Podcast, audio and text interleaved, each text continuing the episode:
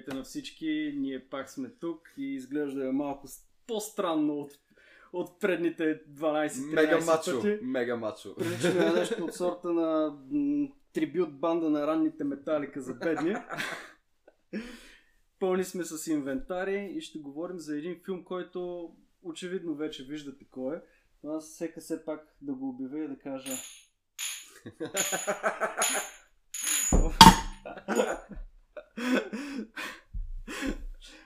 Ще говорим за The Warriors и тези от вас, които са гледали филма до край, разбират какво означава този звук и защо Дамян реагира по този начин. А тези от вас, които не са, надявам се ще останат с нас следващия около час и нещо, за да разберат. Това е една... Пак ще използваме клишето, но филма, поне доколкото аз разбирам, се е превърнал и между другото точно това си говорихме преди малко, че за мен е малко странно как този филм е придобил култовия статус, който има в момента, но ей го на! Факт. В интересни си, да, буквално си е култова класика, но как се изразя, не е виновен за това. От гледна точка на това, че нали, култва класика са филми, които до голяма степен са избомбили, като са били пуснати и впоследствие са придобили така култов статус. В случая с The Warriors обаче нещата седят малко по-различно, тъй като филма всъщност първоначално е бил доста успешен. Впоследствие обаче са го изтегли от кината заради боеве между банди, които са случили в киносалоните. И това се отразило доста кофти, нали, съответно на приходите му. Да, въпреки, че пак доста добре се е справил реално погледнато. Но важно е да се спомене все пак, че и филма е... В смисъл, той е заснет 70... издаден 79-та година в снимане в Ню Йорк и реално представя събитията в смисъл, представя Ню Йорк точно по начина, по който го знаем от филми като Шофьора на такси, Крузинг с Ал Пачино, Мейниак... Както сме обсъждали. Мръсен, задимен и миришещ. Буквално съм сигурен, че София изглеждала по-добре 89 от Ню Йорк. Гаранция. Да, вече не. Еми, да, вече не. Но да, и много и истински банди са участвали в филма, като... Да, някои от по-масовите сцени. Да, в някои от по-масовите сцени, да.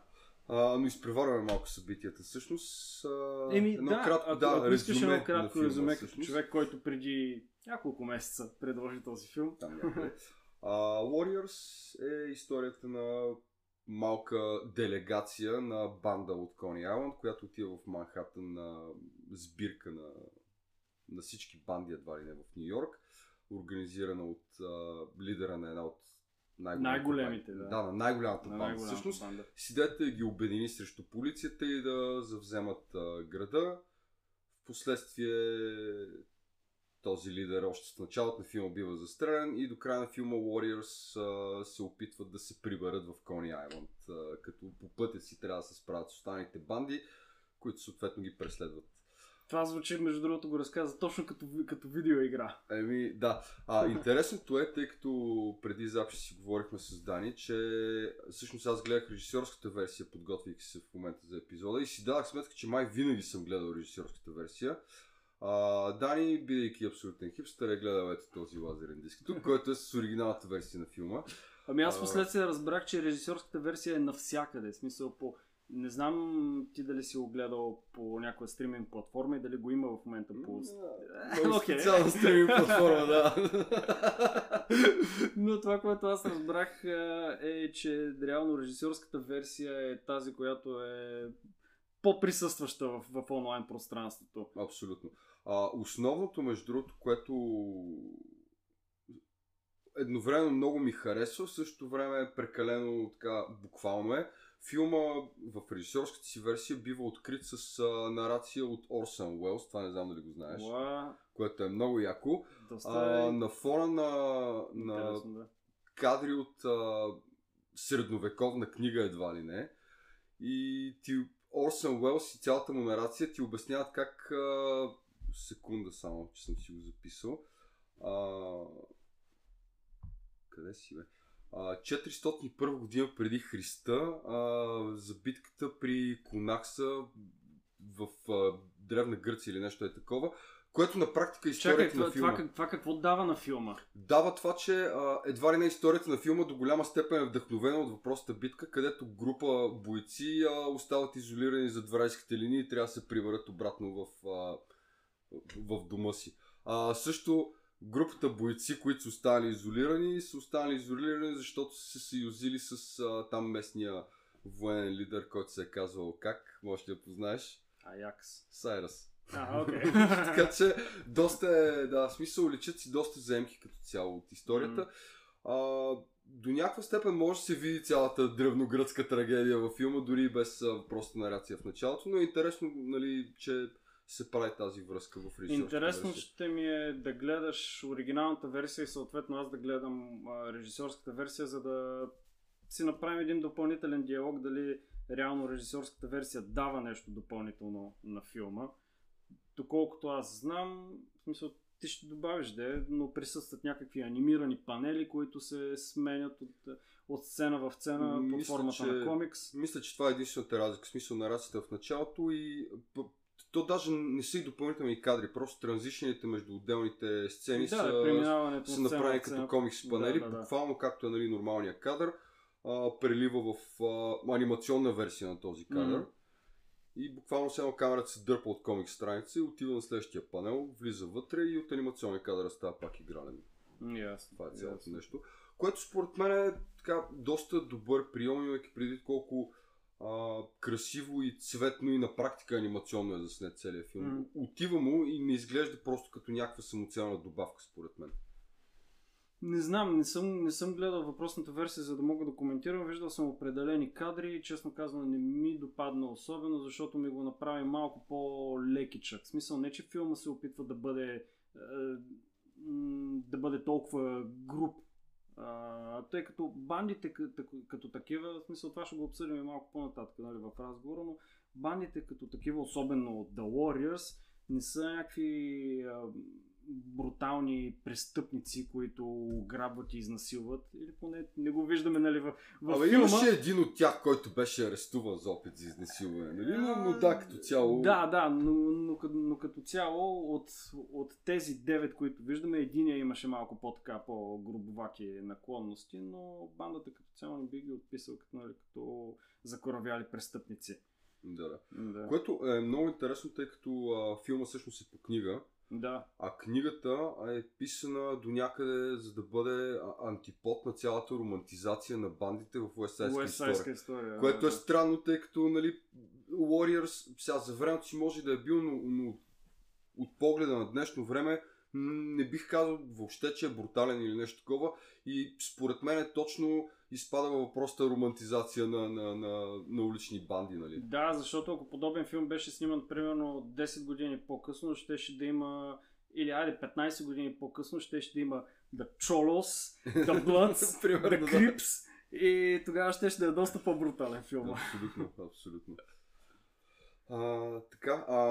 Малко за хората, замесени в продукцията. Всъщност аз бих искал да обърна ти си човека с сухите факти. Според мен доста от хората, участвали в този филм и в главни роли в него, на практика не са известни с нищо друго. Не са с нищо, да. Или поне на мен, защото аз това ще да кажа, че като преглежда IMDb, режисьорът Уолтер Хил, на мен след като прегледах филмографията ми е познат с няколко заглавия. Ти така или не ще ги споменеш след малко. Brewster's Millions, който беше с Richard Pryor, който се лъжа. И с John Candy. И Red Heat също, който е така доста култов екшен. Да. В смисъл той има много такива видеокасетъчни, видеокасетъчни филми. Има един филм с Рик Моранис, който много наподобява на тематиката на Warrior, Streets of Fire. Между другото, виждал съм го много пъти и му се кара, той не го ли избива малко на рок мюзикъл нещо? Да, има много мюзикъл елементи, но не е толкова мюзикъл, че да е прекалено мюзикъл. За Walter Hill другото интересно е, че като режисьор, нали, има такива, дето викаш, видеокасетъчни филми. 48 часа и още 48 с Ник Нолти, Еди Мърфи. Undisputed, който също така е доста сравнително по-нов, нали, сравнително култов филм за бойни изкуства. Но интересното при него е, че всъщност сценарист на Aliens и Alien 3. Okay. Така че човек знае какво прави, нали? Да. От гледна точка на сценарий. В смисъл, с изключение на него, актьорския състав им беше наистина тотално непознат. Точно ще я превключа нататък. Идеята е, че хората, които са взели за тези роли, са били на практика неизвестни с идеята да изглежда по-реалистично филма. Нали? Например, човека, който играеше заместника на Сайрас. Масай. Не. Заместникът на Сайрас. Да, okay. Масай. Той човек, буквално това е единствения филм, в който е участвал въобще през целия си живот. Нали? Няколко от хората, така, които ми поискочиха с някакви кредити лично на мен, бяха Дейвид Патрик Кели, който играе Лукас, в смисъл този, който застрелва Сайрас с бутилчета си накрая. Гнусния лош като цяло. Да. Основната роля, от която ми е познат на мен лично, е Ти-Бърд в Гарвана, където играше доста подобна роля на много мазен и неприятен такъв лош. Той е този тип актьор, който може да бъде описан с термина character actor. Точно, винаги играе някакъв чешит, някакъв странен образ. И в някаква... Twin Peaks. Това ще да кажа, да, има някаква роля в новия Twin Peaks, който още не съм стигнал до него, но доколкото видях, участва и там. Майкъл Бек, който е в, така да го наречем, главната роля, в смисъл лидера, нали, на The Warriors. Да, който впоследствие лидера, да. Слон. Слон като лебед. Като лебед, не като... Слон най-негангстърско име. Да. Те повечето бяха с такива човек. В смисъл единия, другия, който беше чернокож, се казваше Сноу, нали? Сноу, което беше малко странно. Чакай, това е тотален в смисъл, въобще няма никаква връзка, или па може би има доста голяма връзка, но сега се сещам примерно за пълнобойно сражение, там единият черен беше лепнат пряко да правят сноубол. Сноубол, да. Абсолютно. Ми също е на практика, звучи малко иронично. Майкъл Бек на мен лично ми е познат от Xanadu, който е един филм от 1980, който според доста хора е много зле. Нещо Зана като мюзикъл. Звучи ми като този филм с Шон Конър и Зардос, нищо общо. В Зарадо става въпрос за една зала за каране на кънки, човек. Нещо като мюзикъл. Интересно е, че участва Оливия Нютън-Джон и Джин Кели. Джин Кели? Джин Кели, да. И филмът е доста голям провал, въпреки така доста блестящия актьорски състав. Между другото, мисля, че и последния филм на Джин Кели. Самия Майкъл Бек беше казал, че едва ли не всички врати, които The Warriors му отворил, след това Xanadu му ги е затворил. И на практика след това се снима основно в така второстепенни роли.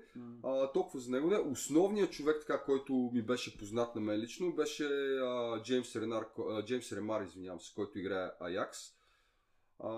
Който е така от този тип актьори, който сте виждали някъде, обаче не може да сетите за нещо конкретно. Имаше доста основна роля в Декстър сериала, като бащата на Декстър, например. Има роля в Django Unchained на Куентин Тарантино. Интересно е, че участва в секси играта също така, в немалко епизоди. И така, доста основна част от кариерата му е озвучаване на герои в анимационни филми по комикси на DC. Което е интересно. Okay. Добре, ако искаш вече да почнем да навлизаме в самия филм. Бихме могли. В самия филм. Представете си един мръсен, гнусен, бандитски Ню Йорк, края на 70-те години. Това е, което виждаме като откриващите кадри на The Warriors, и като цяло този опенинг много ми харесва, много мрачене. С метрото, как всички се приготвят да отиват на среща. Да. И защо има един такъв билдъп, където виждаш много банди, големи групи от хора. Нали, очевидно разбираме, никой не ти казва в началото, че това са банди, защото нали, аз това, което гледах, нали, нямаше глас зад кадър, който да обяснява каквото и да било. Той там ти обяснява баш, че са банди, но някакси усещали по униформите им. Когато виждаш по униформите, нали, затова ние сме с елечета, не с кожени, както The Warriors. Защото това е преклено. Да. Не, между другото, те били с изкуствена кожа. Добре. Веганско. Тъй, че веган-френдли е филма, да.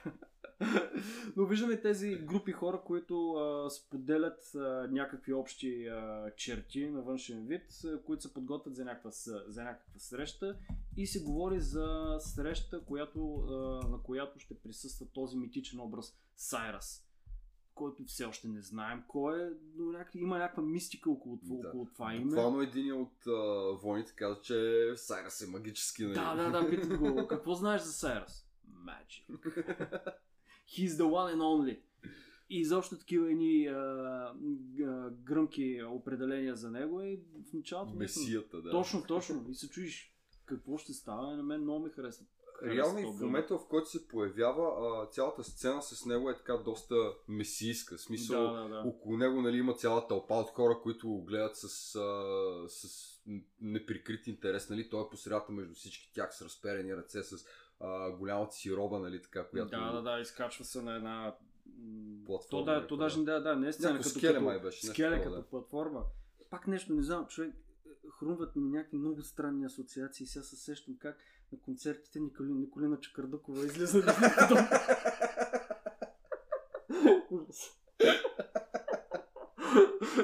Не знам защо я решавам, че е уместно да ги казвам тези асоциации, които ми идват. Как се да е?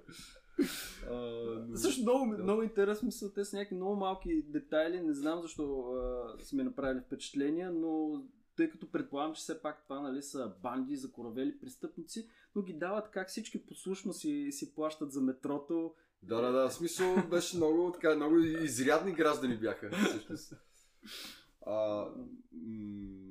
В интересни сте речта.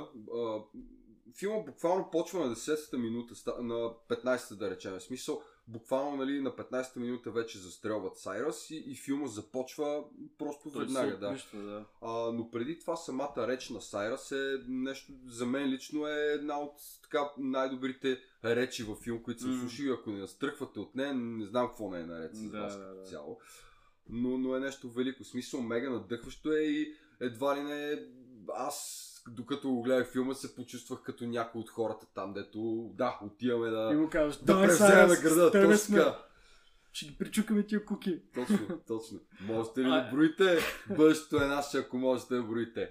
А има и много голяма вероятност да кажа аз, ако слушате някаква, как да се изразя, ако слушате някаква жанрова музика, която използва интрота, аутрота или елементи, аудиоклипове от филми, е много вероятно да сте чували песен, в която има конкретно този момент от филма. Защото аз, примерно, това нещо съм го чувал сещам се за поне 2-3 песни, които съм ги чувал, още преди да гледам филма, дори не съм знаел за кой филм става въпрос. Но конкретно е на този сегмент с 60,000 hardcore members и Can you dig it? Буквално в момента се сещам за Бонгра, който е брейкор изпълнител и буквално има песен, която се казва Can you dig it и вътре е пълно със семпли от тая реч. И в смисъл, в какъвто и вид музика се сложи това нещо, то е толкова епично, че просто парчето автоматично става много яко. Интересно за началото на филма и за целият този секвенс с метрото е, че първоначалният план е бил всъщност да дадат войните само те, нали, как се приготвят за срещата и защо, как се казва техният човек? На кой? На Warriors. Водача? Да. Първоначалният водач? Да, първоначалният. Не му помня името. Ясно го помня. Той много рано си отива. Милия, да, замина си без време. С лакти. Да. Сега ще го намерим. Няма значение. Клеон. Точно така. Идеята е, че, нали, той им обяснява защо е избрал всеки от тях да отиде на тази среща с него и, нали, защо са избрани някакви такива глупости и изпраща се там с гаджета си, не знам си какво. В крайна сметка си изрязали въпроса с сцената, тъй като са решили, че чисто визуално няма смисъл, тъй като по-добрият вариант е едва ли не, нали, целият филм да се развива през вечерта и единственото време, в което се вижда дневна светлина, нали, да е на края на филма, когато едва ли не целият ужас приключва. Точно това щях да кажа, аз го бях подготвил за малко по-нататък, но много ми харесва, аз го споменах, когато обсъждахме Strange Days, че тогава изкочих с версията, че много би ми харесало Strange Days, ако се развива в един конкретен отрязък от време и проследяваме, примерно, сюжета на филма протича през една цяла вечер. Подобно нещо се случва в Warriors. Точно той започва... На практика точно това, което искаше ти да... Точно това, което исках аз и наистина много добре ми се получава в Warriors, защото няма губене на време. Абсолютно, реално проследяваме цялото едно събитие, което е прибирането... Това е един homecoming филм. На практика да. малко по-опасен, но все пак. Чакай, аз искам малко преди да преминеш ти по-нататък, съм си записал нещо, което ми е интересно да обсъдим набързо. Целта на Сайръс реално е била да обедини всички тези толкова много хиляди банди, 60 хиляди, и да превземат града квартал по квартал. Тя реално, мислиш ли, че това, че изобщо би било възможно да се случи? В смисъл, това не е ли някаква утопия? Един реален истински свят, накрая просто ще дойде армията и ще разтури всичко. Аз така ги виждам нещата. Не, аз от друга гледна точка го поставя. В смисъл, ние реално във филма виждаме, нали, тъй като главните действащи лица са, нали, тези деветимата 8 от The Warriors, и ние виждаме как в една толкова малка банда има пак някакви пререкания, спорове. Буквално да, в момента, в който Клеон умря, веднага имаше спор за това, кой трябва да е лидер. Да. И затова си мисля как хора, които дори не са чували нищо за Сайръс, изведнъж ще го следват, ще го последват сляпо и ще застанат като брата до брат с банда, която са били допреди примерно една седмица за територия.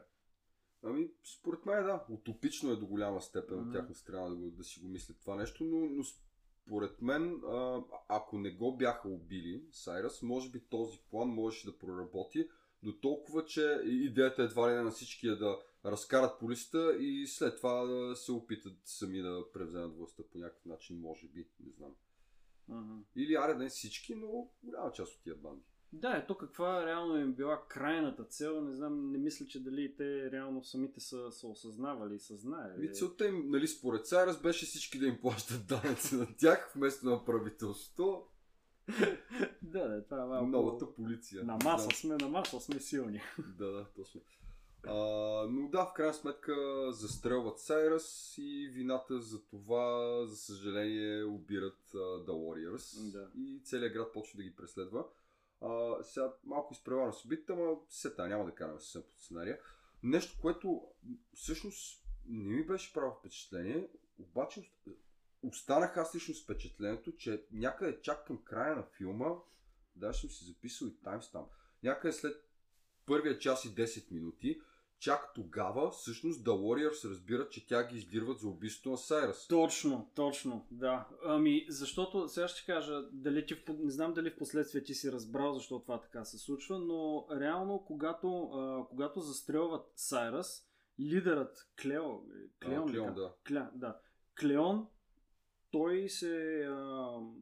той слиза до там, където става цялата тази патаклама, за да отиде да види реално дали Сайръс е мъртъв, и той застава до тялото на Сайръс, и тогава е един от, смисъл, бандата Роукс, да, Lucas. Лидера на бандата, да, Лукас, лидерът на бандата на Роукс, който всъщност застрелва Сайръс, той решава да прехвърли вината на The Warriors и той посочва и казва: ето ги, The Warriors, те го убиха. The Warriors, те!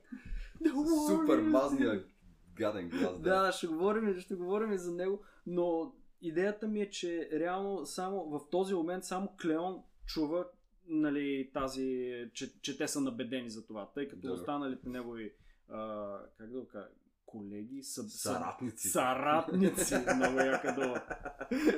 Той е омбашията, а те са му саратници. Папи. Неговите другари са там горе някъде на амфитеатъра, да, в тълпата, и реално само Клеон чува тази малка обвинение, да.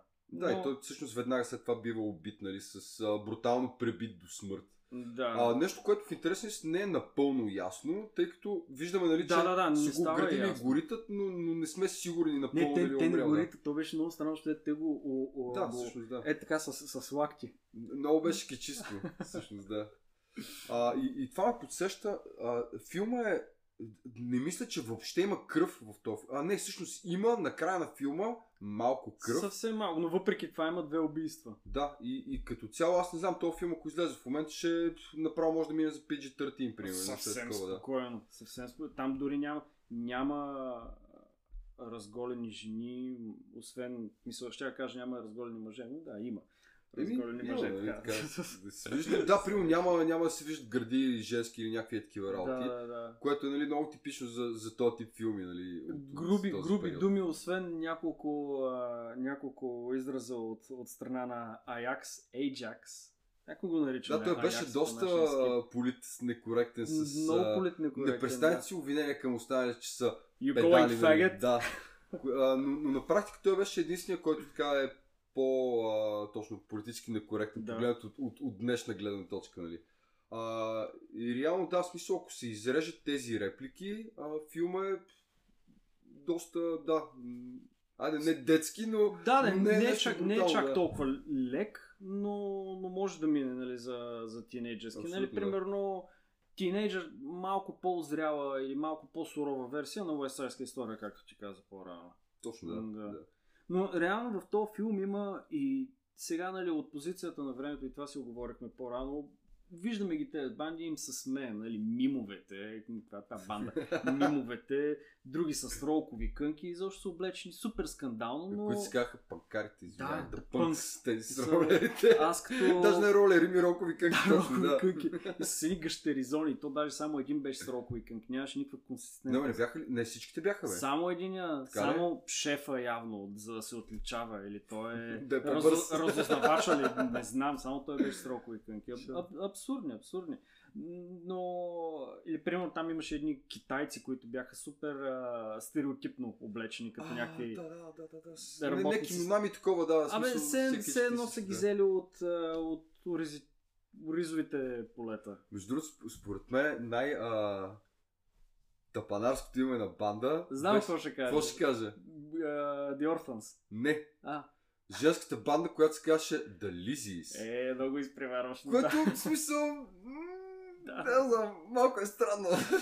Добре, дай запази го това, тъй като ще говорим за като цяло за банк. Но това, което исках да кажа, че представям си как хора, гледайки този филм края на 70-те и началото на 80-те, когато е било в Америка един такъв бум на субкултурите, изобщо на уличните култури, всеки да има да изглежда, да изразява себе си чрез някакъв нов стил, било то връхна дреха, грим, прическа, обувки или някакви други отличителни белези. И изобщо този филм има много стил в този филм и изобщо мога да си представя как хора от края на 70-те са били вдъхновени, нали, да променят гардероба си или дори да сформират банди и клики, нали, подражавайки на... Между другото, покрай цялото нещо сещам, имаше един филм с Матю Лилард, SLC Punk, не знам дали си го гледал. Да. Там накрая имаше един парафразиран, но един много добър лав, но идеята беше, че как може да си антисистемен, като носиш шибана униформа, в смисъл... Има го малко това, да. Та така и тия, смисъл, реално, нали... визуално всички имаха много конкретна идентичност и много лесно можеше да различиш в тълпа кой от коя банда е. Mm-hmm. Защото не опираше просто, нали, до някакво етикетче тук, нали, на шифчица, нали, на елечето, и буквално бяха с тотално различни униформи. Буквално, mm-hmm. да. Като тази на The Orphans, която беше зелени тениски и дънки. Няма проблем. И просто бяха целите мръсни се едно. Не знам, аз ако бях сирак и го гледам този филм, ще го приема това като някаква много лична обида. По всички сираци трябва да се освен това, не само това, сираците бяха и най-тъпата банда във филма, която даже не беше поканена на среща с Сайръс. А там е имал, колко каза? 100? 100 банди, да. 100 банди, да. Каза, че има още 100 освен тях, нали? Да. Така че не всички са били поканени. И още 20 хиляди не са организирани, ама са готови да се бият. Такива просто агресивни. Къде ги взимат тия новини, не знам. Между другото, в началото, нали, не става много ясно, не става въобще ясно причината за убийството на Сайръс. Става ясно, нали, в последствие, която е много една такава... Тъпа, но да, ще стигнем до там. Но мислиш ли, че това реално може да се разглежда малко като препратка към въпроса, който ти зададах по-рано? Мислиш, че това може да се разглежда като добро дело? Убийството на Сайра, защото иначе града щеше да пламне в бунтове. Виж, не е нещо, върху което съм размишлявал, ама да, защо не? реално погледнато, да, в смисъл The Rock са положителните герои в тази история, защото предотвратиха, да, голяма мизерия. Да. Но пък от друга страна, не е гаранция, че този план въобще ще се осъществи, нали? Както каза ти, най-вероятно ще да има, нали, вътрешни борби доста рано, нали, още в сформирането на този съюз. Така че, кой знае. Така че, дори от тази гледна точка, може би пък ако не го бяха убили, тия банди щяха да се самоизядат общо в борбата си за власт. Много очевидно сега да ще казвам по-нататък, но и да загадна в този момент, нали, причината, предпоставката, нали, за убийството. Не загадвай, кажи го направо, в смисъл се тайни. Нали сме се разбрали, че няма нещо като спойлер в тия ревюта, да сте го гледали. Ти още по време на ревюто, на мини ревюто в началото каза, че... Развалих първите 15 минути, голяма работа. Реално Лукас, шефа... Лукас ли беше? Лукас беше. Да, шефът на The Rocks. Впоследствие става ясно, че е убил Сайрас, просто защото е така. Защото low random. Защото, цитирам, I like doing things like that. В смисъл... Да. А през цялото време той говореше по телефон с някой, така и не разбрах с кой точно говори всъщност. С Дарис ли говориш, които бяха бандата на Сайрас? Или... Не се бях замислил, честно да ти кажа. Да, имаше няколко телефонни обаждания. Едва ли до някъде оставаше впечатлението, че може, примерно, да работи за полицията или нещо е такова, нали, да са го внедрили там, за да прецака тия планове или нещо е такова, нали. Мисля ли? Той, между другото, на лечето имаше така значка, като има шериф. Да. Това мисля, че е по-скоро препратка към самата книга до някаква степен, където The Rock всъщност се казват The Colonial Lords. Okay. Така че, не знам, може да е някакъв вид препратка, нали, към книгата. Не знам, интересна теория е, че са внедрени от полицията, но... Но пък и виж, ти си прав, че може просто да го е казал и така, нали, че просто го направих, защото така ми е кеф, за да не прецака още повече нещата. Един вид просто да се пожертва, за да... Ама не, ти като човек, който вече е гледал филма и си запознат до известна степен с героя на този Лукас и го виждаш каква е отрепка и какъв е чешит. В смисъл, подобен човек не би ли се съгласил, в смисъл подобно становище, че направил го просто, защото е така, не ти ли въжи? Мисъл, за човек като него, не знам, аз съм окей. Да, до някъде може би, смисъл, дето викаш от толкова много банди, пък все един ще има, дето него слуша главата и ще направим в такава простотия. Да. Шо не, реално. За мен ми въжи, да. И да, точно това ще, нали, аз вече го казах, но след като тръгват, нали, лидерът на The Warriors бива убит. Пребит до смърт. И останалите погват да гонят останалите 8 Warriors, които, нали, на този етап все още не знаят защо аджба всички ги преследват. Да, те едва не си мислят, че просто всички са газове. Ето става там една патаклама, идват и полицаи. Да, всички тръгват да бягат. Да.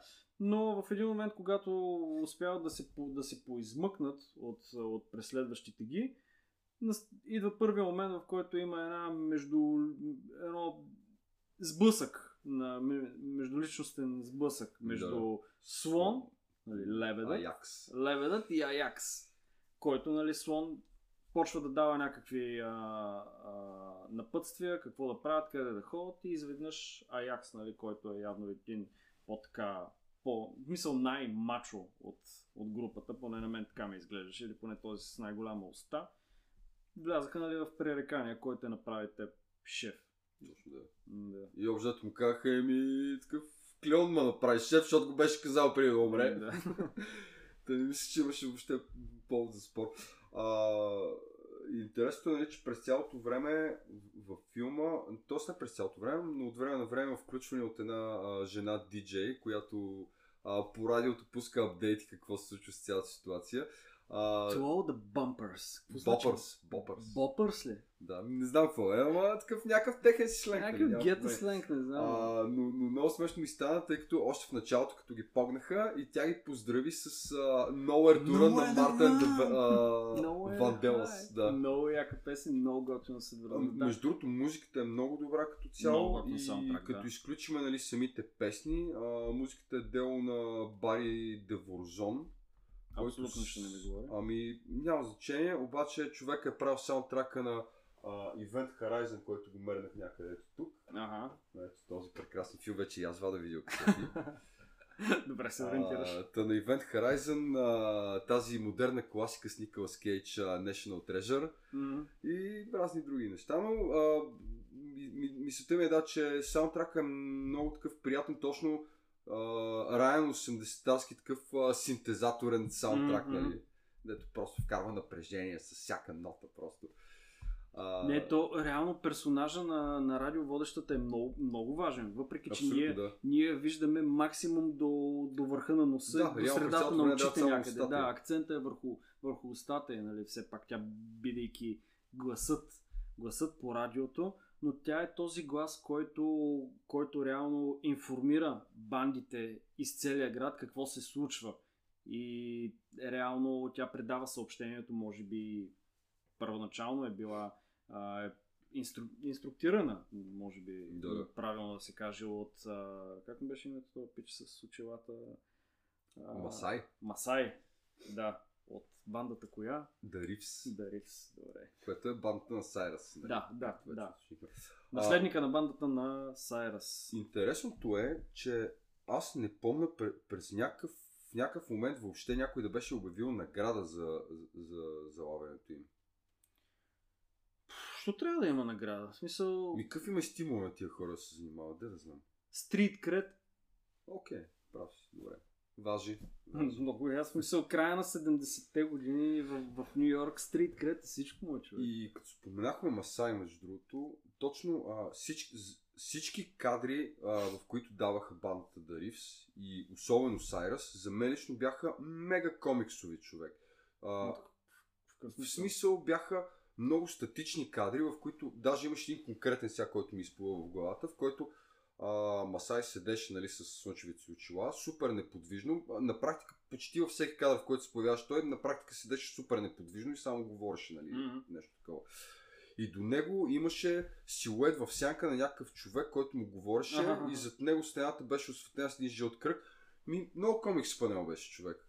Аз го усещах по друг начин, аз го усещах като... Защото имаше и няколко сцени подобно на това, което ти обясняваш, само че на заден кадър се виждат неговите съратници, строени точно като войници, но техните отличителни знаци бяха облечени като малко като, сега не знам, кунг-фу ли да кажа, все едно от някакво доджо. По-ориенталски екипи. Да, с по-ориенталски екипи. Точно се едно... Войниците бяха в черно, а тия бяха малко по-цветни ориенталски. Точно се едно малко Кобра Кай и вайб беше цялата история, нали. There's no fear in this dojo. Защото точно той беше все едно сенсея, въпреки че той не изглеждаше по този начин, особено с тия очила, които не сваляше през цялото време. И да, той през нощта беше с очила. Винаги беше с очила. Буквално му се видяха очите. И на закрито, да. Което беше готино от една страна. Но да, по този начин го виждах. Все едно той беше сенсея, а зад него бяха точно неговите съдружници, спътници, disciples, нали, които седят неподвижно и чакат нареждания. Да, или като някакъв генерал, нали, армията. Да. Би могло. Но не знам, точно в този аспект, нали, комикс преливанията на мен ми седяха много на място, нали, тъй като филма едва не е така снима. В интерес на истината, другото е, че още в началото на филма, след като се забърка цялата история, така се изля един дъжд, което до известна степен не е случайно.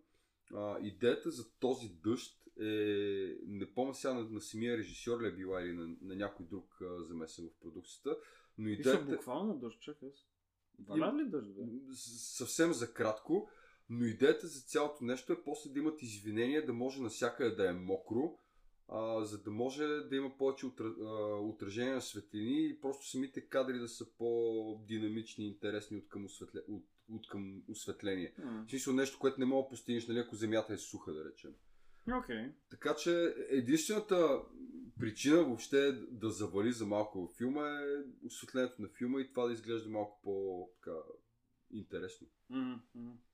Аз от гледна точка на осветлението се сещам една конкретна сцена, беше когато слон и неговия любовен интерес, мадамата... Мърси. Това беше Мърси, да. Мърси, да. Когато бяха в метрото и когато ходеха по релсите и там си бяха спряли в един момент и да. Се говориха и светлините на метрото, червеното така се отразяваше, да. В тях си говориха. Това ми направи тогава впечатление. Да, конкретно, нали, за Мърси, първата жена, тя е първия пълноправен женски герой, който се появява, нали, във филма. Нали? Да. Изключваме радиоводещата, защото тя е, колкото е главен герой... Тя има... В смисъл, тя е важен, добре, не е главен герой. 2 минути участие. Да. В смисъл, поправим се, не е главен герой, но е важен персонаж, нека така да се израза. Но Мърси, нали, е първия женски пълноправен главен герой във филма, но когато се появява и прави, нали, най-достоверната имитация на кокошка. Ясно. Един от Warriors, в смисъл двама от The Warriors си говорят, един каза, знаеш ли какво е това? Неприятности. Абсолютно, да. Всъщност, да, тя беше и причината, те въобще да имат проблеми с сираците, нали, с които бяха, едва ли не се бяха разбрали вече, да, тя излезе и прецака всичко, като общо накара сираците да изискат от Warriors да си махнат елеците, нали, докато минават през територията. Не се получи. Нали, сблъсъка беше, че Warriors минаваха през районът на сираците, които бяха след кратка така дискусия между слон и главния сирак, който така имаше едно много странно. Имаше някакъв проблем с колко, да. Странно колективит ли имаше, аз не знам. След една кратка дискусия сираците бяха окей, нали, да ги пуснат, просто да си минат транзит, но тогава, както винаги се случва, се появява една жена и предсаква всичко. Да. Между другото, преди сблъска им с сираците бяха нападнати от... The Turnbull ACs, които бяха описани от пичовете в рейса ли? С едно като ванча бяха, да. Ван, то си беше цял рейс, бе, ако за тия се сещам. Добре, шортбъс, да го наречем. Но идеята ми е, че Warriors ги описаха като скинари и те до голяма степен бяха облечени така, като доста типични скинари с тиранти и работи. Обаче, бяха, в смисъл, точно олдскул ска скинари, защото имаше и доста чернокожи измежду тях, да. Което е интересно, нали? Готино. Не, като цяло филма е много, в смисъл, като изключим на 2 или 3 пъти сцените, в които Аякс използва своята реплика "You going faggot", като изключим те моменти, като цяло филма не бих казал, че е сексистки, много е инклюзив. Мисъл, има и бели, има и черни, в бандата дори на The Warriors, те са горе-долу 50-50 са. Да, интересно е, че умират предимно белите от бандата им, между другото. Или май умряха... Това ли ти е статистиката? Не, защото обикновено, особено в този период... Един черен и 2 бели умряха. Също с един и другия го арестуваха. Да, един го арестуваха. Но обикновено в този тип филми по-скоро биха убили, нали, чернокожите за сметка на белите, които да оцелеят до финала на филма. Нали. Особено от този, нали, времеви период като цяло. Да, и четах някъде или слушах ли, аз не помня, че има такава една дискусия, че като цяло филмът има сексистки елемент от гледна точка на това, нали, как се отнасят с главната героиня, нали, с Мърси, защото в началото те много я и вербално я нападат, и отбягват я, директно я напъждат я, така да се каже, но не мисля, че филмът е сексистски. Сега, трябва сме честни, тя до голяма степен си го заслужи това отношение с тя си беше доста антагонизирането доста на сираците, нали? Да, да. Но за мен аз пак ще се върна на радиоводещата, която, нали, която е жена и тя е един вид главният информатор във филма, което, нали, тя има властта на радиопредаването. Тя като такъв божия глас общо през цялото време. Точно. На всичкото отгоре имаме и въпросната банда, която ти спомена, The Lizzies, което, ако не сте схванали, нали, намека си, е банда лесбийки. На практика. То даже в смисъл имаше сценка, нали, той единия, той е Рембрандт, то така почна да се усеща, защото ги видя там и как се натискат. Нали. И очевидно нямат интерес, нали, към тях сексуален чак толкова много. Още като влязаха в стаята и камерата, като ги проследи, можеше да не стане ясно, къде са едни такива груби, всички с ризи, играят си с ножове. И говоряки за инклюзивност, интересно е, че доколкото четах, актьорът, който играе Рембрандт, е гей. И всъщност, вероятно и самия Рембрандт също е. И до голяма степен затова успя да оцени ситуацията. Човек, той имаше червена кърпичка вързана така тук на врата. Това е някакъв символ, не знам. Като фишуми. Де да знам, в смисъл, поне на мен така ми приличи. Не искаше да се натиска с мадамите, смисъл. Човек просто не е изнасилвач, какво толкова. He's going faggot, man, ако питаш, ама както и да е. Добре. Между другото, това ще кажа Walter Hill първоначално, доколкото четах, е искал всъщност едва не целият филм да е само с черни и латино актьори, но просто не са му позволили да го направи. И в крайна сметка е вкарал доста бели хора. Не бе, имаше инклюзивност, имаше банда латиноси, нали, които не бяха така... Бяха в масовката, както и бандата с азиатците. Говорейки за инклюзивност, знаеш ли за отрязаната от филма банда, The Dingus? Не, каква е банда от... Не са австралийци, а е банда садомазохистични хомосексуалисти с добермани, която е трябвало всъщност да отвлече Аякс човек, вместо да го арестуват полицаите, и Аякс да се появи... Тия с башкожените черните... Май, да, не знам. И идеята е било, че Аякс ще се появи на края на филма, сега какво му се е случил, не е много ясно. Друг интересен факт е, че един от членовете на тази банда е трябвало да бъде Кевин Бейкън, защото не може да имаш филм без Кевин Бейкън като цяло подобен филм. Това ще е много яко, защото от това, което знам, нали, тази ледър, така наречена, гей ледър сцена, края на 70-те, началото на 80-те, там в щатите, особено в Ню Йорк, е била доста в разгара си. Ако се сещаш... Аз бих предположил, че щяха да се състия... хиксообразните страпове, човек с пръстена и такива шапки, смисъл, защото всички са крайно стереотипни в този филм и един-двама с такива латексови гимп маски, примерно. Нещо е такова, нали, смисъл. Като ако се сещаш, полицейска академия имаше един Blue Oyster Club, където по погрешка влизаха тия... Как ти да е? Не съм ги гледал отдавна. Няма значение, добре. Ама да. Както и да е, но ето смисъл инклюзивност. Да, доста инклюзивен филма, нямам спор в това отношение. Малко да обърна внимание аз защото споменахме за насилието във филма, но искам да обърна специално внимание на битките в този филм, които за мен лично са изключително смешни и никакви. Кажи, аз ще си кажа моята теория. Основното, което ми направи впечатление, значи една от любимите ми банди в този филм, както вече сме обсъждали, са The Baseball Furies, които визуално са супер яки, в смисъл фейспейнт, бейсболни екипи, младят хората с бухалки. Не говорят, което също е. Не говорят, да. Не верно, говорят. Че не говорят. Много са издръжливи, между другото, защото имаше една сцена, когато, нали, тичаха, нали, преследваха... част от The Warriors, там вече в момента, когато се бяха разцепили. И The Warriors се спряха на една улица, вече запахтяни, мислейки се, че са измъкнали, и камерата се обръща назад и дава, нали, те бейсбол фюрис, които ги преследват, без въобще да се задъхват. Нали. Интересно е, че за тия сцени, между другото, са наели някакви хора от местен клуб за тичане на маратони, човек. Така ли? Да, което това... супер. Доста интересно. Издръжливи копалета. Идеята ми е, че имах много добри спомени от тях, сега като гледах филма, цялата битка с тях беше много смотана, човек. Не, наистина беше много смотана. В смисъл, те се наливаха един по един и чакаха да ги набият като цяло. Сега не мога да отрека, че беше много идейно, че се дуелираха с бухалки. Какво дуелиране е смисъл? Той имаше един удар, който се повтори В, се повтори три пъти подред. Единият държи буха.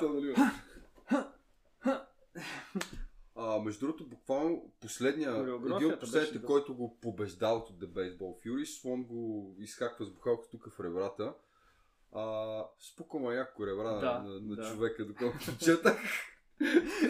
Това реалистично е. Аз точно това. Не, наистина е така, защото аз точно това, което ти казах по-рано, преди да запишем, има едно кратко видео. Те са няколко сегмента от Rolling Stone, може да го намерите в YouTube, в канала на Rolling Stone. Казва се The Last Ride Home или нещо от този сорт беше и реално показва актьорите от The Warriors, които минават през части... Last Subway Ride Home, да, което показва по-голямата част от The Warriors, които минават през знакови части от филма. Да, и се срещат, след това има среща с фенове и така нататък. И точно имаше интервю с актьора, играл Слон, и той разказваше как по време на техния панел има там meet and greet с фенове и казва, дойде един, който ми каза, че е участвал във филма, той е бил един от Baseball Fury и сега съм му шупил 3 ребра на времето. Честито, да, мерси. Интересно също за Baseball Furies и за влиянието им върху поп-културата като цяло е, че до голяма степен Мерлин Менсън заимства по-ранната си визия от тях. Нали? Минус бейсболния екип, разбира се, но фейспейнт и така нататък до голяма степен са вдъхновени от тях. За този фейспейнт може да се спори много, дали и от Kiss, дали още по-назад и от King Diamond и така нататък. В смисъл... От Кис е до толкова, че е фейспейнт, нали? До някъде те във филма са вдъхновени от Кис, нали? Но в смисъл фейспейнт им очевидно е тотално различен. Да, и цветен най-малко, което е. Лидера имаме с черно-бял фейспейнт, в смисъл едно боядисно око и черно-червило, което е доста близко, нали, до така първоначалните визии, с които Месен изкача. Не, конкретно това, което казваме, че този боят с Baseball Furies наистина е доста некадърен, но за сметка на това други два по-значими сблъсъка в щаб-квартирата на лесбийките, на Дализис. Аз си тая много забележки, да кажи. На мен там сблъсъка ми хареса, особено това с разбиването на вратата. Това беше готино, да. И с стола, един от... как е натресва стола, човек направо е разцепи. Нещо, което не ми хареса там обаче, че те са в някакъв малък апартамент, дето е колко да е 6x6 примерно, нещо е такова, нали, стаята. И едната маска извади пистолет и не оцели абсолютно никой. Да, това беше малко... Аз бях шокиран, не знам. И другата сцена с въпросните панкари, които ти каза, в тоалетната на метрото, също там боя беше доста добър между другото. Колко да е добър, имаше един момент, дето направо така седях и гледам и не вярвам на ушите си, както казваше професор Вучков. Значи единият държеше нож в едната си ръка, нали, държи нож и блъска стоката с другата ръка. Сега, какво е това? Добре, ако гледаш боя не толкова концентрирайки се на определени детайли, не знам, аз го гледах така малко по-просторно, на мен ми хареса. Имаше една сцена, в смисъл, точно имаше един момент, в който един от панкарите мята един от Warriors в огледалата над мивките. Така странично го хвърля, това беше добра каскада. Имаше хубави кадри, концептуално боя беше готин, но като изпълнение просто не ми хареса чак толкова много. Защото все пак самите те не са някакви, не са каскадьори, не са Роди Пайпър. Така е, да. Това бой колко беше добър теги. Пък и сцената, с която, в смисъл, каскадата, с която завършва сцената на боя, в която Слон премята през гръб един от панкарите в кабинката на тоалетната и разбивайки вратата, също беше добра. Но да, в смисъл не са някакви върхови изпълнения тип Стивън Сегал. Само се върна на боя с Baseball Furies, между другото, тъй като това е, да го наречем, рожденото място на един от най-любимите ми култови филмови лафове човек, а именно стигна врата бухалка толкова дълбоко в газа, че ставаш на близалка, което Никой няма какво си говорим. Разбира се, произнесен от гол от Аякс. Разбира се, разбира се. Аякс, между другото, е най-досадния, но и най-запомнящия се образ от The Warriors.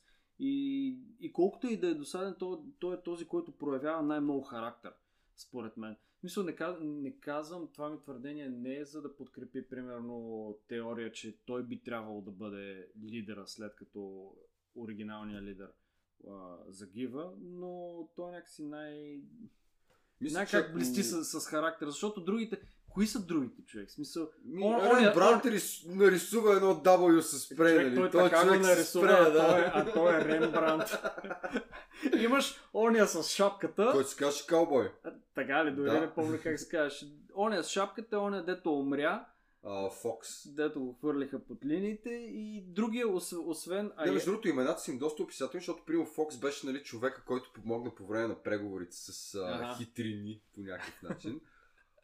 Колчайс, не знам откъде идва името му. Сноу е черен и оттам идва името му. А върмин, паразит ли, гризач ли, какво е? Да, такова точно, не гризач, ми като напаст такова, да речем. И той си беше някакъв малко миши лицето.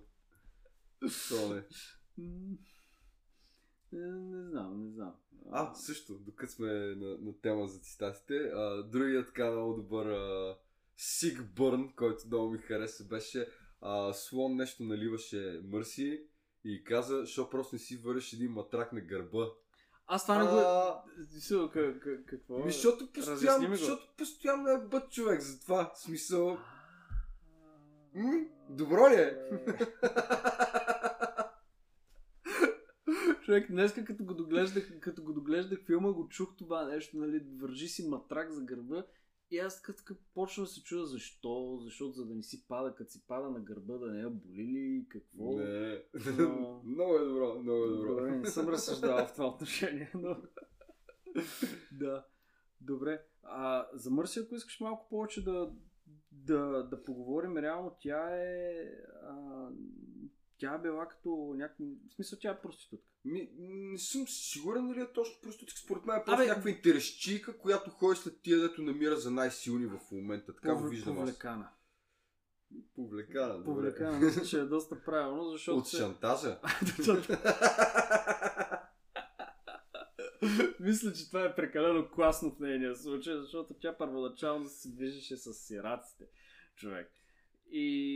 Но, било е някаква временна ситуация, докато се стъпи на краката. Но да, когато става вече малко по-драматична ситуацията и с Слон тръгват да ходят по линиите в метрото, реално тя споделя, нали, че не е доволна от живота, който живее, че е живяла винаги много тежък, много беден живот и сега, не че сега търси нещо, нали, тип сценарий хубава жена. Точно да. Да, защото, нали, очевидно това няма как да се случи с човек, с когото преследва в момента, бидейки Слон, но просто търси някакво нещо по-интересно, нещо по-вълнуващо и както всяка една, тя е слаба жена. В случая тя иска да бъде с силните на деня. Не, според мен, нали, спрямо всичко във филма, така прояви доста сила и характер на моменти.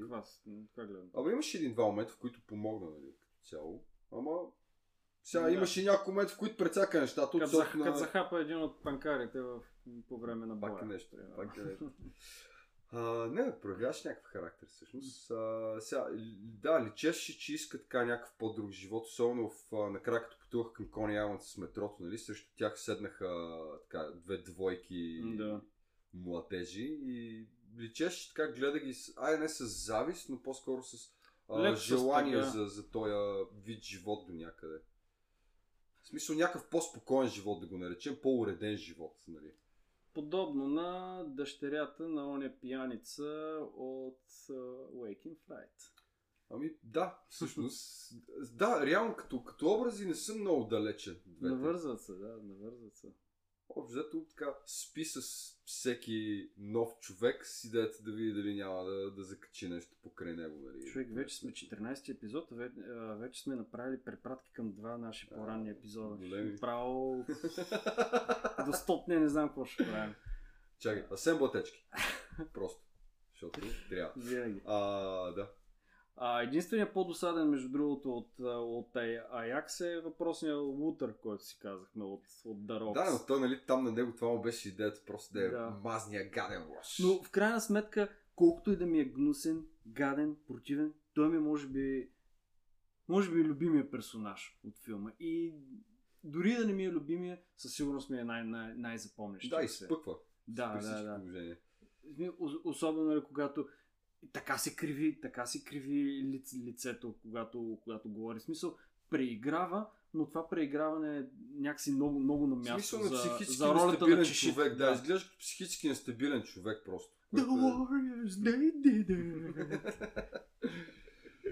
И особено това, нали, с изнава, да, скутви момент, когато The Rocks причакват The Warriors с Coney Island, когато не ще тракат. Това нещо, между другото, доколко четах, на практика е импровизирано. Да. Ево, смисъл, може би един от най-култовите така моменти във филма, нали?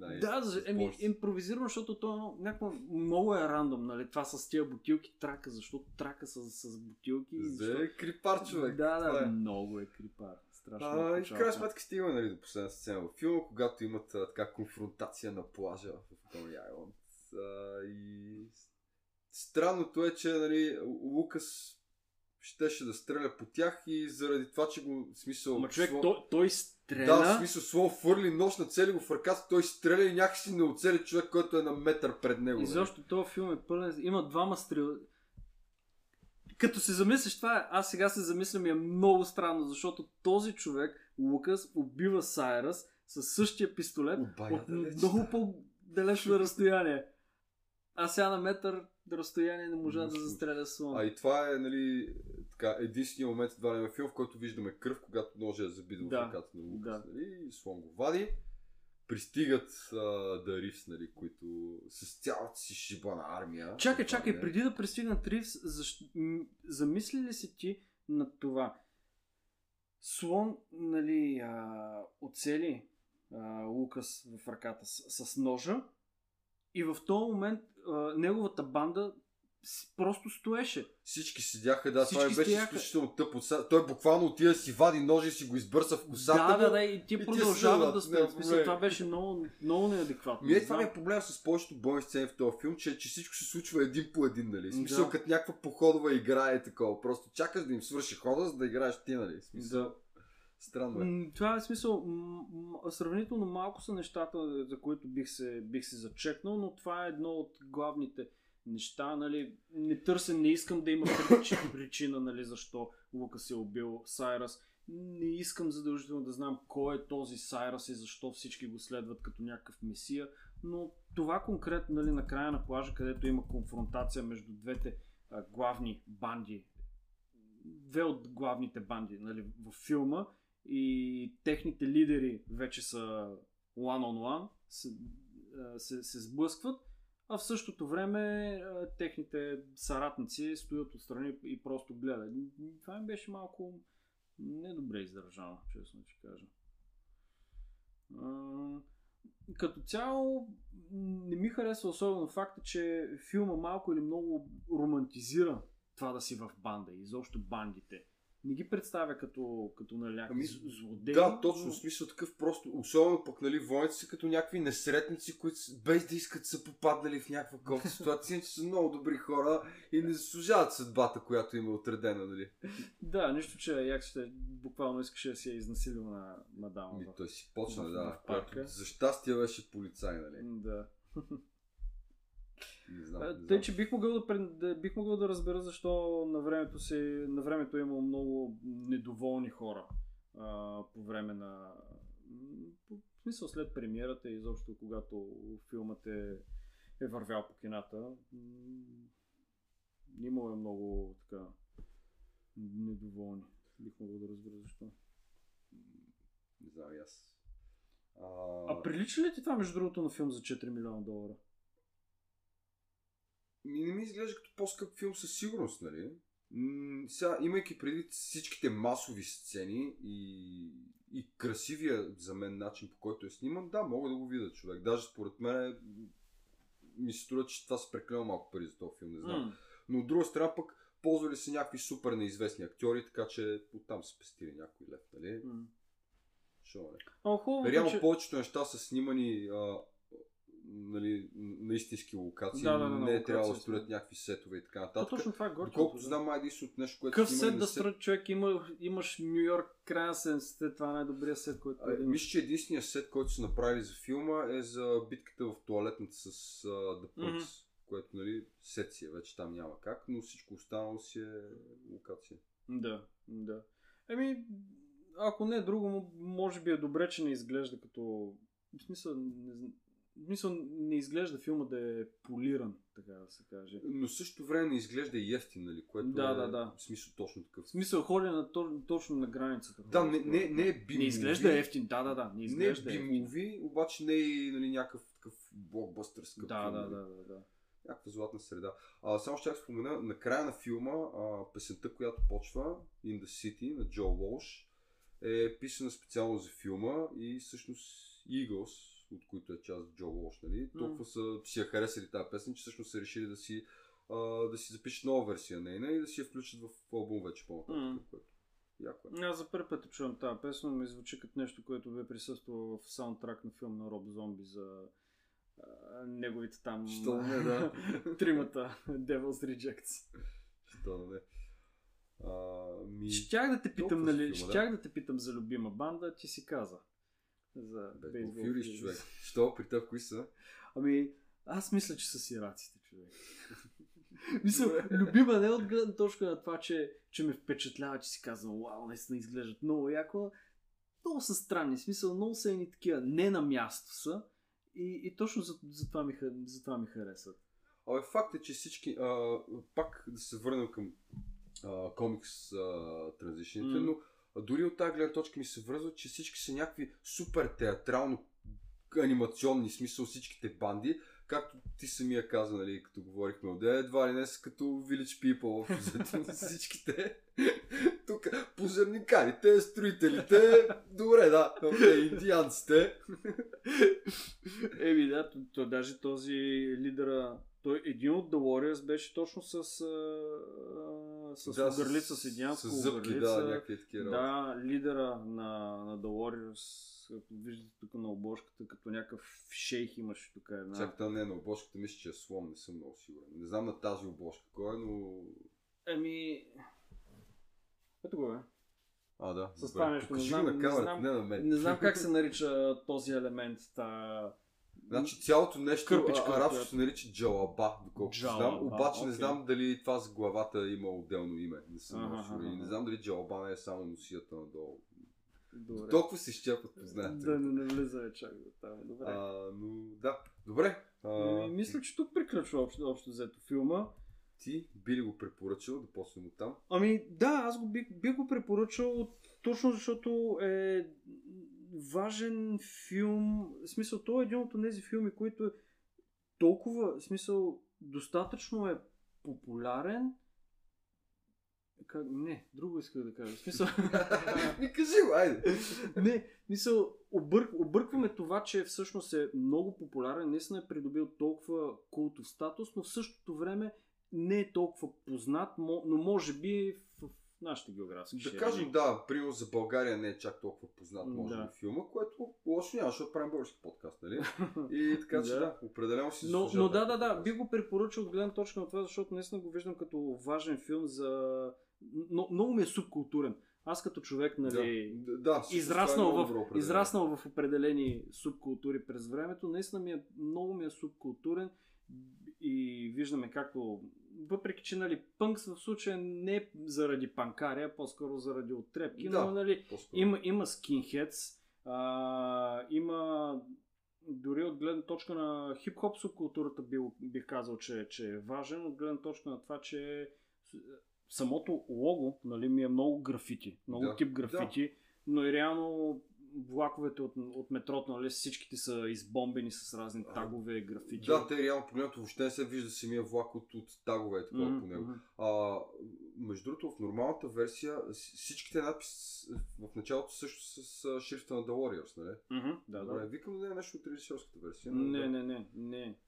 Тъй, че да, много ми е субкултурен, от гледна точка на това, да, че различните, ако не ги разглеждаме толкова като банди, които евентуално може би правят някакви противозаконни неща, но биха могли да бъдат разглеждани като различни субкултури, които вече започват да се формират края на 70-те и през 80-те буквално избухват. Дали панкари, скинари, готик и така нататък, клики, което от тази гледна точка ми е много интересно. Лично на мене, а и като история не е нещо твърде нетрадиционно и нетипично. На практика, като направим връзката с гръцката история, на практика си е нещо супер класическо, даже към история. В смисъл, буквално класическо, нали? Достъпен е филма, няма, както казахме, няма прекалено много насилие, за да не се понрави на някои хора. Не, и дълъг, между другото, час и... Да. Половина, да, някъде. Филм. Даже мисля, че не минаваш час и половина. В смисъл, минава бързо, не е муден филм в никакъв случай. И точно с това ще кажа, че е достатъчно динамичен, за да задържи вниманието и да не ти позволява особено много да се разсееш. Още повече моментите, които действието се разделя на двете групи, защото има един момент, в който The Warriors, нали, се разцепват. 3 отиват на там, 4 отиват на сам. Времето продължава да си тече, нали, по същата линия, но просто динамиката се забърза от това, защото проследява действието как се развива при тези, после при онези. Да, със сигурност би го препоръчвам. Като каза за шрифта, между другото, не се бях замислил, но да, направо си изглежда като лого, примерно, на пънк група или нещо такова, в смисъл The Exploited, да речем, нещо такова. Да. Така че да, може би има някакво влияние върху тия неща. Но да, и аз определено би го препоръчил филма. Сега, както вече споменахме, битките, особено погледнати в наши дни, са изключително смешни от към хореография, но филма е достатъчно добре сниман и достатъчно красив, за да го преглътнат това нещо, а и битките не са толкова основна част от филма, нали. Основното е интересните герои, които се появяват в него и цялото пътешествие на войните по пътя им към дома, нали. Достатъчно е шарен и изпълнен с стил. Аз пак да си повторя. A whole lot of style. че да е интересен този филм. Добре, и почваме. Любимата ни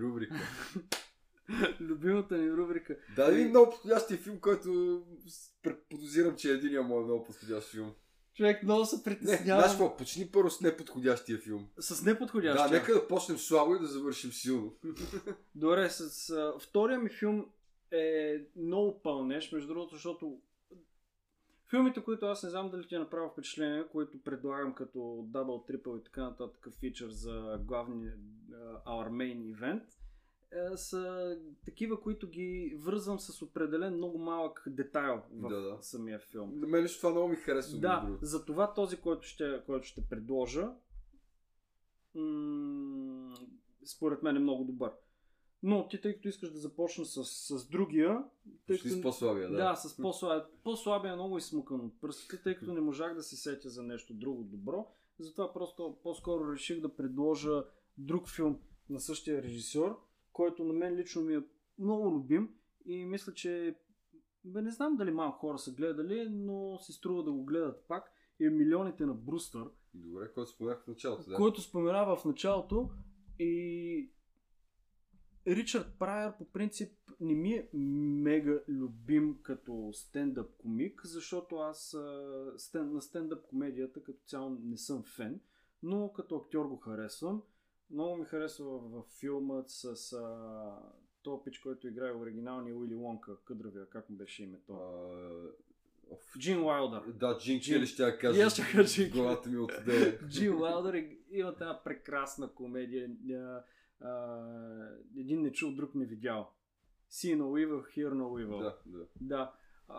Ричард Прайер е страхотен комик от 80-те и другия, който е неговия партньор във филма, който получава твърде малко любов, това е Джон Кенди, който е просто прекрасен. Много сладък. Много е сладък, е така да го хванеш. И друг филм с Джон Кенди, който си струва също да гледате. Аз малко се отклонявам, но го гледах наскоро с Стив Мартин, Planes, Trains and Automobiles. Супер филм. Милионите на Брустър ако не сте го гледали, ако не сте го чували, ако не сте го засичали по кабеларките на време, става въпрос за Брустър, Ричард Прайер, който е... Ето връзката! Той е бейсболист в този филм. Вече не е слабо предложение. Вау! Наместихме го. Ричард Прайер е бейсболист в някаква втора, трета дивизия и по някакъв странно там стечение на обстоятелството някакъв негов далечен чичо умира и му е, тъй като единственият роднина на въпросния чичо е Ричард Прайер, и Ричард Прайер наследява огромна сума пари, но условието е, за да наследи той сумата от $300 милиона, трябва да изхарчи в рамките на 30 дни $30 милиона. Но няма право на края на тези, когато изтекат тези 30 дни, той не трябва да притежава нищо. През тези 30 дни не трябва да е унищожил парите, т.е. да ги е изгорил. И имаше и някакви други такива условия, тъй че супер готина комедия. Да, силно препоръчвам. Не е лошо приложение. Цяло, да, намерихме връзка, това е важно. А иначе, каква беше преди това връзка, че просто е на същия режисьор? Че просто е на същия режисьор, да. Но благодаря ти, в смисъл, много добра отборна игра. Супер, дай втория. Искаш ли ти да кажеш едно предложение? Не, дай си второто предложение. Добре, предложението... Да не взема ти го от края, да. Предложението, на което мисля, че е много добро, е от 1971 година. О, значи определено не е нито един от моите филми. Добре, аз се подготвих и трети за всеки случай между другото. Почти бях сигурен, че няма да го избереш. Добре, става въпрос за Vanishing Point от 71-а. Да, Vanishing Point. Връзката става въпрос за един пич, който Ковалски е неговото име. Но не пингвинът от Мадагаскар. Ковалски, който е доставчик на коли. Mm-hmm. И той трябва да направи доставка на един прекрасен Dodge Challenger, като трябваше да премине едно доста огромно разстояние. Сега не искам да казвам от East до West Coast или нещо такова, но наистина беше много голямо разстояние, което трябваше да премине за много кратко време, като по време на това пътуване той си навлича гнева на полицията, тъй като нарушава редица закони, полицията го преследва. И каква е връзката във филма? Връзката във филма, че е много важен персонаж във филма е един радиоводещ. Във филма Супер Соло, който също е чернокож, но е мъж. Така, други две интересни неща за филма, това е връзката, че там персонажа, радиоперсонажа не е просто глас за така, той си е герой и е така доста стабилно присъствие има. Може би да ти е познат филма от две неща. Ако си гледал на Куентин Тарантино Dead Proof, да. Мадамата най-накрая, те искаха да купуват една кола. Да. Мадамата искаше да вземат тази кола, защото е в същия Dodge Challenger от филма Vanishing Point и те го споменават. Във филма. На някакво подсъзнателно ниво може и оттам. Това е едното, а другото, от което може да ти е познат Vanishing Point е от видеоклипа на Audio Slave Show Me How to Live. Не. Добре. Както и да е. Добре. Имах между другото трето предложение и щях да предложа Do the Right Thing на Spike Lee, защото там също има радиоводещ, който е важен персонаж, Самюел Джексън, но въобще не го харесвам този филм, затова няма го предлагам. Аз, ако трябва да съм честен, не че е лошо предложение, но съм малко разочарован. Очаквах нещо така, защото така го описа, като имам перфектното предложение, човек. Чакай, the master at work. Ще почнем с резервното ми предложение, в случай, че Данил беше оцелил най-перфектния филм, между другото, за Double Feature с The Warriors, до който ще стигнем след малко. Човек, не се сетих за филм с банди, не знам. Чакай малко, спокойно, стигнем там.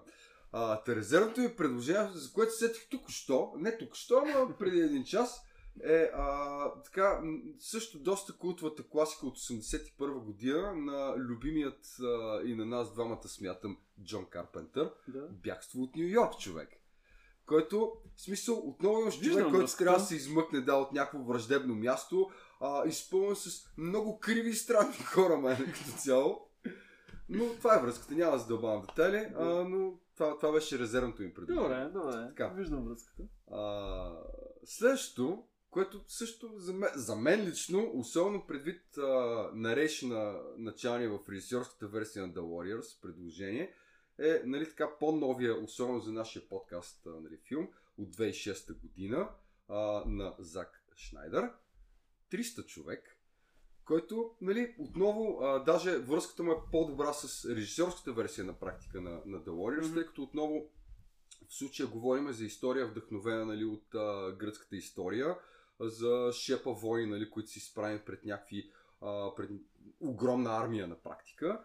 В същото време 300 е оригиналният комикс на Франк Милър и в последствие се превръща в филм. Нали? И чисто визуално стилистиката на филма е доста комиксова. Нали? Добре.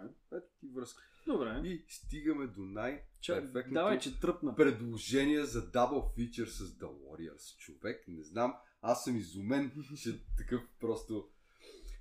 Стивън Хопкинс, говори ли ти нещо като режисьор? Ами, защото на мен не ми говори нищо. Сега видях, че това е режисьора на този филм, който ще предложа. Стивън Хопкинс... Няма значение, брат. Хайде. Режисьора на Хищника 2, интересно, и Кошмари на Стрит 5. Ударал.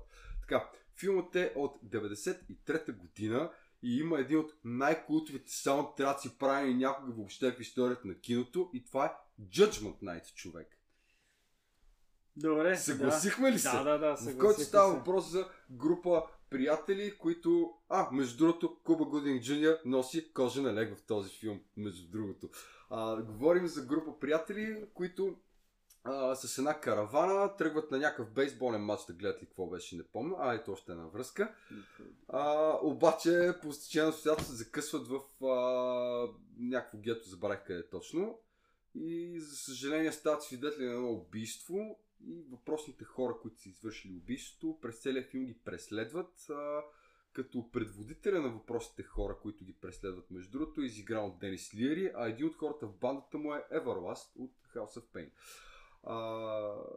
Иначе главните герои биват изиграни от Емили Уестевес, Куба Гудинг Джуниор, Стивън Дорф, Джереми Пиван, който напоследък мисля, че е популярен с Антураж, ако не се бъркам, участваше. Да, много добър каст. Идеята е, че трябва да се измъкнат от хора, които ги преследват във враждебен квартал и да се приберат вкъщи. Нали? Да. Аз със сигурност нямаше как да се сета, тъй като не съм го гледал. Знам за филма, знам за сюжета, затова признавам, че е добро предложение. Но... Печеля! Окей, не знам. Не е състезание, въпреки че ако беше, аз ще тях спечела. Добре, значи интересна част. Какво ти си наред? Какво правим? Да, виж сега, аз този път, колкото и да не ми се искаше, ще изневеря на това, което исках да си го наложа като стил и да предлагам само неамерикански филми, но много ми се говори, човек, за този филм. Много искам да си го гледал и да го... Много искам да го гледаш, защото знам, че не си го гледал, защото мисля, че сме говорили за него. И затова филмът, за който ще си говорим следващия път, е Dolomite. Dolomite с Руди Рей Мур, който е крайъгълен камък на 70-тарското blaxploitation кино и е толкова прекрасен със своята некадърност и неизпипаност, но въпреки това на времето е пожънал страхотни успехи, главно сред чернокожата аудитория, просто защото пича, той е бил... Той е бил много underground. В смисъл, той е бил рапър преди да има рапъри. Той е бил стендъп... Пълен пимп. Пълен пимп без да е пимп и пълен рапър без да е рапър. И той е бил нещо като MC, стендъп комик с банда, нали, оркестър, разказва истории и реално Dolomite е един негов измислен персонаж от неговите истории за един човек с свръхсила, с много бистър ум, как, нали, разбира се, всички мацки са негови, всички врагове са под бутуша му и в последствие Руди Рей Мур решава да превърне този свой персонаж в свой... да се вживее в неговата роля в този филм. Саши Барон Коен с Али Джи Борът и така нататък. Точно. Родени на друго място и последствие бият до развитие в филми. Да. Точно, да. И за тези от вас, които гледат този епизод и са заинтригувани от филма, който ще обсъждаме следващия път, бих предложил също така и да гледат и филмът My Name is Dolomite, или беше They Call Me... Dolomite is My Name. Dolomite is My Name. Продължение ли по някакъв начин? Не, Dolomite is My Name е история за живота на Руди Рей Мур, като в главната роля на филма е Еди Мърфи. Това го бях мернал. Да, Уесли Снайпс, Snoop Dogg, Крис Рок, много стабилен каст. Много стабилен каст, продукция на Netflix, доколкото си спомням, и наистина като човек гледал няколко филма на Руди Рей Мур, казвам, че наистина филмът е доста добра екранизация на работата на покойния Руди Рей Мур и на образа Dolomite. Dolomite is my name and fucking up motherfuckers is my game. Не, мисля, че въпреки, че филм американски, така пак не изневери на традициите, тъй като не е типичен американски филм, тъй като според мен Blaxploitation жанра е нещо тотално отделно отсучащо се, нали, в американското кино като цяло. Нали, да. Със сигурност е феномен за този отрязък от време 70-те и застъпвайки началото на 80-те, тъй че да, ще ми е интересно да го гледаш и да си говорим за него. С удоволствие. Добре, и това е. Закриваме. Финални думи. Защото ако не кажеш, аз ще кажа. Кажи ти. Дай този път. Или по-скоро да те попитам. Can you dig it?